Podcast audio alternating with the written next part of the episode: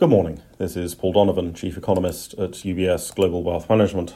It's 7 o'clock in the morning, London time, on Wednesday, the 12th of July.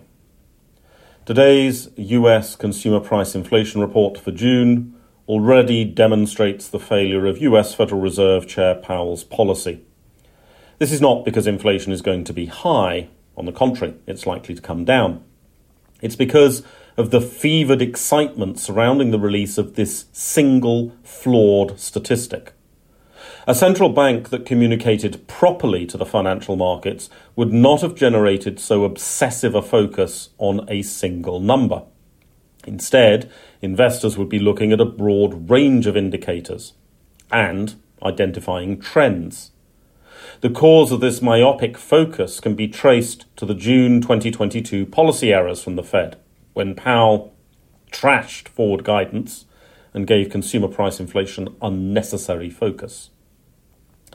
But here we are. So, what are the key points to remember with today's data?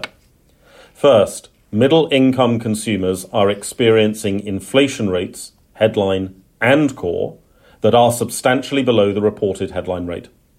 This is because middle income homeowners do not pay the fictitious owner's equivalent rent, and owner's equivalent rent is a meaningful part of inflation at the moment. This matters a lot. It means middle income consumers have more spending firepower than headline consumer price inflation suggests, and it is middle income consumers that drive the economy.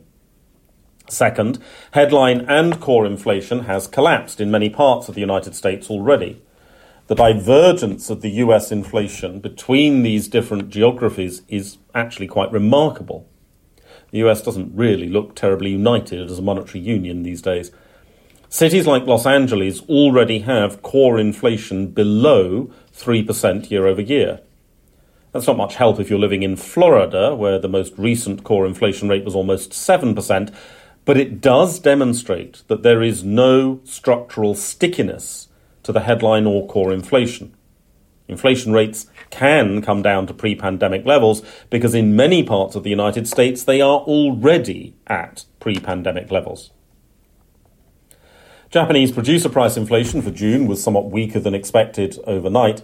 It's not enough of a focus to change expectations around policy, however. Uh, the Spanish are delivering final consumer price inflation for June, which is unlikely to be revised, but again hammers home the point that inflation has no inherent stickiness to it at the moment. The harmonised rate is expected to stay comfortably below 2%. Spain was quite early in attacking profit led inflation, in particular around the area of food prices.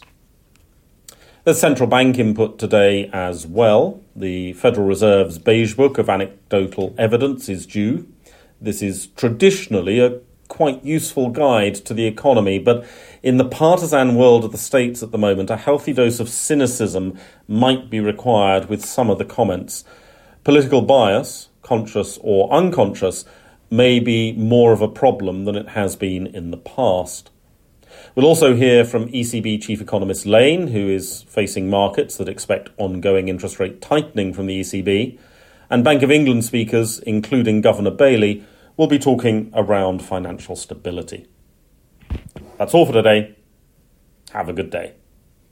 UBS Chief Investment Office's investment views are prepared and published by the global wealth management business of UBS AG or its affiliate, UBS. This material has no regard to the specific investment objectives, financial situation, or particular needs of any specific recipient and is published for informational purposes only. As a firm providing wealth management services to clients globally, UBS AG and its subsidiaries offer both investment advisory services and brokerage services. Investment advisory services and brokerage services are separate and distinct, differ in material ways, and are governed by different laws and separate arrangements. In the USA, UBS Financial Services Inc. is a subsidiary of UBS AG and a member of FINRA SIPC. For information, please visit our website at ubs.com forward slash working with us. For a full legal disclaimer applicable to the independent investment views produced by UBS, please visit our website at ubs.com forward slash CIO dash disclaimer.